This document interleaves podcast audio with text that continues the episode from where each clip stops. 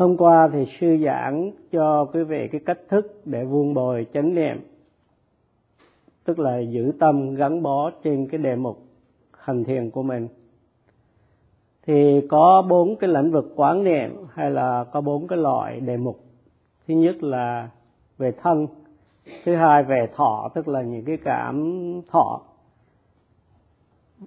Và thứ ba là tâm, như là những cái sự suy nghĩ, tưởng tượng, vân vân và thứ tư là pháp. Như vậy là có bốn cách quán là quán thân trên thân, quán thọ trên thọ, quán tâm trên tâm và quán pháp trên pháp. Sư đã giảng dạ theo dõi đề mục về thân, tức là cái sự quán thân trên thân.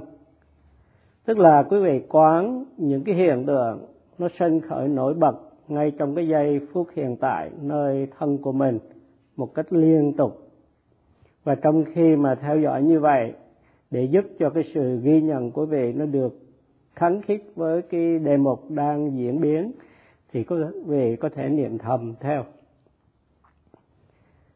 Quý vị hãy ghi nhận một cách liên tục, một cách tinh cần, chánh niệm và tỉnh giác. Cái người mà hành giả, tức là những người mà hành thiền, hãy nỗ lực hướng tâm và đưa tâm đến đề mục, rồi nỗ lực theo dõi, giữ tâm trên đề mục để sự ghi nhận của mình nó được liên tục. Phẩm tính của sự hành thiền là luôn luôn tinh cần giữ tâm theo dõi đề mục. Và nhờ vậy, tâm sẽ tươi mát, khiến phiền não không thể nào sanh khởi trong tâm. Và một người hành thiền như vậy sẽ không bị cái sự lười biếng chế ngự cái sự tinh cần có cái phẩm tính là làm khô cái sự ẩm ướt của phiền não.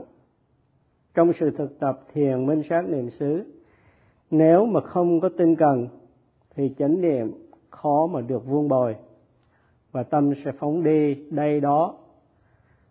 Không có chánh niệm thì ái dục sẽ có cơ hội sân khởi trong tâm.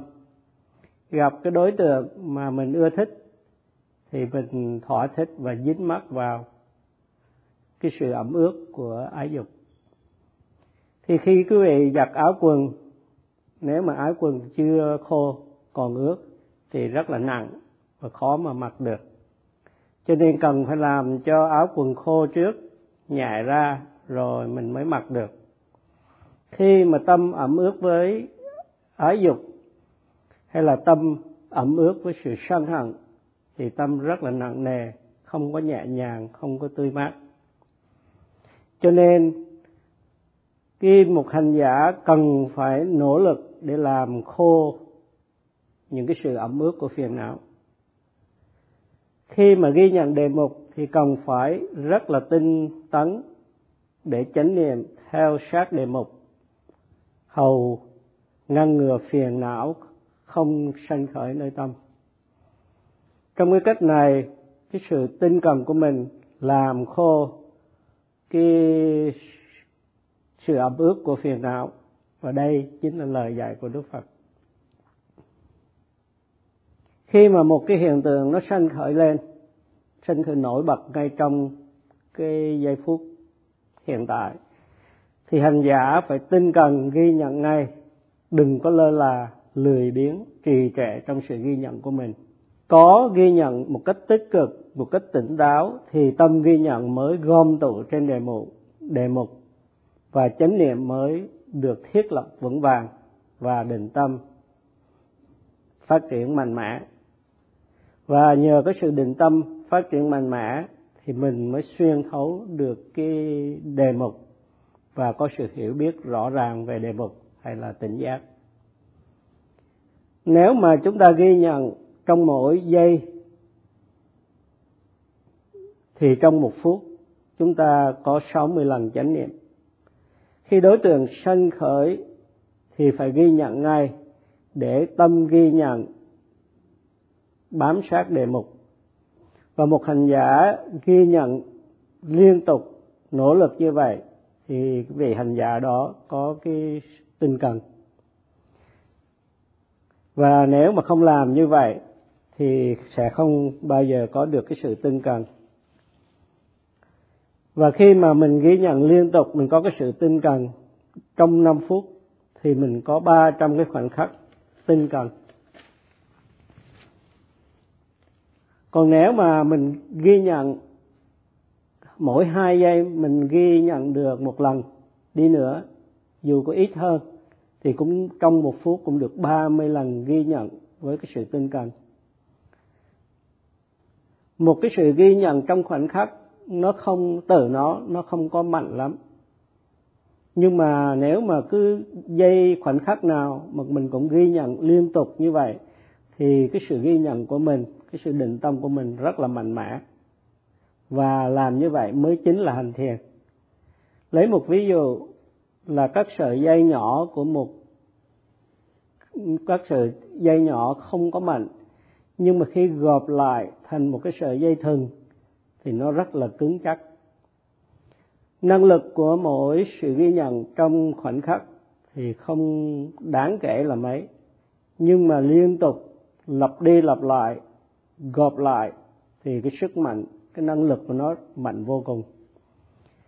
Nếu mà thiền sinh ghi nhận lơ là, nhìn đó đây, thì thiền lực của mình không có mạnh. Do đó mà thiền sinh nên liên tục nỗ lực ghi nhận để sự tinh tấn của mình càng ngày càng mạnh mẽ. Ngay sau khi các hiện tượng hay là một đối tượng nào sân khởi nổi bật, hành giả hãy nỗ lực ghi nhận cái đề mục này ngay lập tức. Và đây chính là cái sự tinh tấn. Như vậy, tinh tấn chính là nỗ lực ghi nhận đề mục mà không cái trễ nải có nghĩa là ghi nhận đề mục ngay khi đề mục vừa mới sanh khởi. Thì có ba cái giai đoạn tinh tấn hay là có ba loại tinh tấn.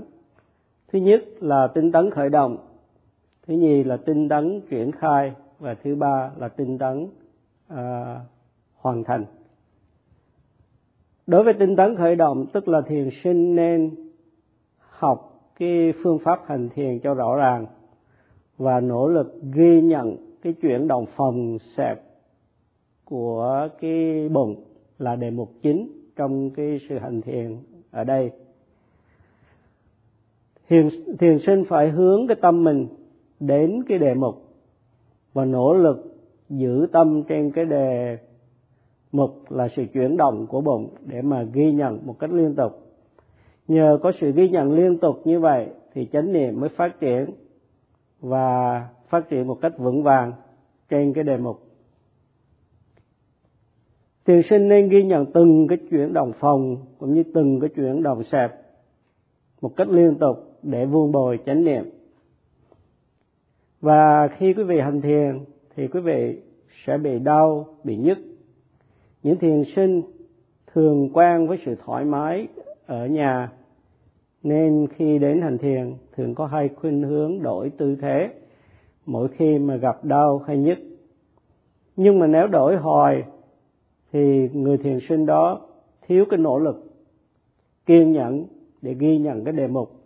Nên khó mà phát triển được chánh niệm. Mà không có chánh niệm thì khó phát triển được tâm định. Cho nên thiền sinh không nên lười biếng, bỏ cuộc bằng cách đổi cái thế ngồi thường xuyên, nhưng hãy gia tăng tinh tấn một cách bền bỉ để ghi nhận cái đề mục, để chế ngự được cái sự lười biếng của mình. Con người thường trong đời sống thường hay có mục đích riêng cho mình, cho xã hội hay cho quốc gia. Khi mà làm việc để đạt được cái mục đích thì luôn luôn phải cần có sự cố gắng, nếu không thì không thể nào thành đạt được cái mục đích của mình thì trong sự hành thiền cũng vậy. Mục đích của sự hành thiền là loại trừ phiền não. Khi mà càng tinh tấn, ghi nhận thì mình càng có chánh niệm. Mà càng có chánh niệm thì càng có tâm định. Và càng có tâm định thì càng ít phiền não. Và để đạt được cái mục đích của sự hành thiền của mình là loại trừ phiền não, đạt được cái sự an bình hạnh phúc thực sự, thì cần phải nỗ lực theo từng giai đoạn hành thiền của mình để cuối cùng thành đạt được cái mục đích mà mình theo đuổi. Cái mục đích trong sự hành thiền, loại trừ phiền não để có sự an bình, hạnh phúc thật sự, hạnh phúc bảo đảm. Và để đạt được cái mục đích này, thì trong khi hành thiền hành thiền sinh cần ba loại tinh tấn.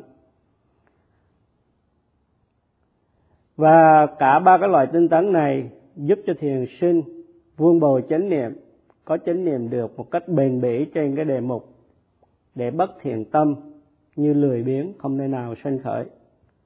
Nhờ đó mà thiền tâm càng phát triển càng ngày càng nhiều, và khi thiền tâm nhiều thì tâm tư của mình sẽ được an bình và mình có cái sự hạnh phúc rất là đích thực thì trong kinh có đề cập đến tứ chánh cần.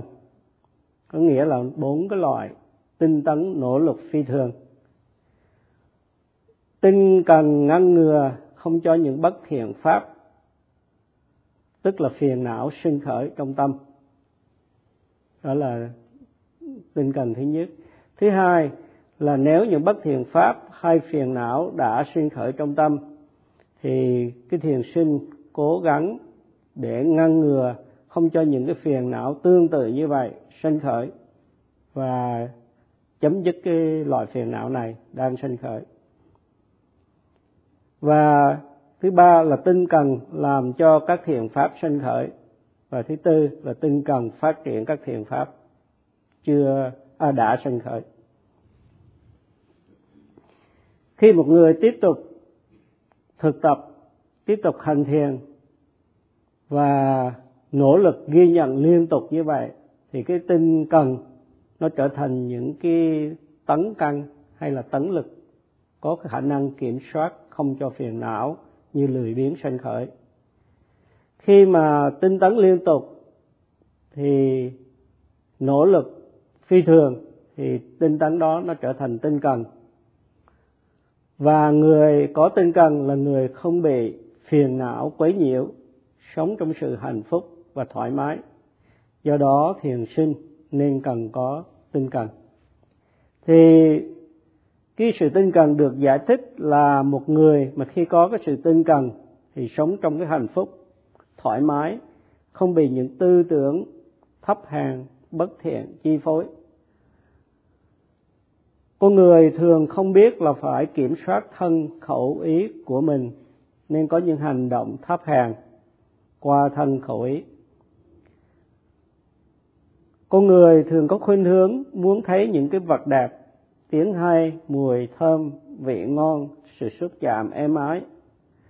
Cho nên tâm tư tràn đầy ái dục và sân hận. Gặp một cái đối tượng ưa thích thì thỏa thích, dính mắt, tham đắm. Gặp đối tượng không ưa thích thì bực bội, sân hận đến nỗi nhiều khi sanh những cái tư tưởng hãm hại người khác hay chiếm đạt vân vân. Đôi khi còn có sự ganh tị trong tâm tâm trở nên độc ác, bất thiện. Trong vòng một ngày 24 giờ, một người mà không biết sự kiểm soát tâm ý của mình thì tâm tư tràn đầy ái dục với những tư tưởng thấp hèn. Một người mà có tinh tấn thì tâm sẽ không bị những cái tư tưởng sai lầm, bất thiện, chi phối. Nên tâm tư của mình trong sạch và nhờ đó được an bình.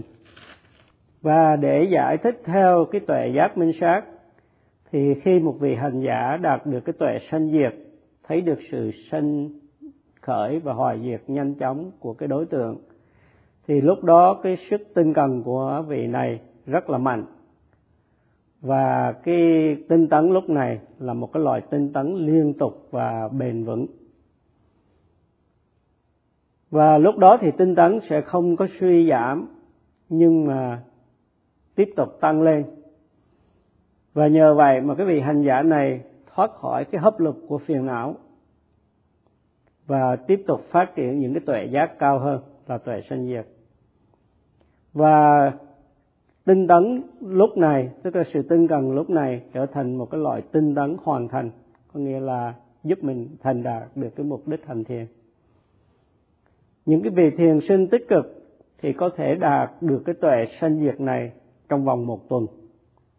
Nhưng những thiền sinh dễ vui, lười biếng, lơ là, không nghiêm túc, khó mà phát triển tuệ giác một cách nhanh chóng được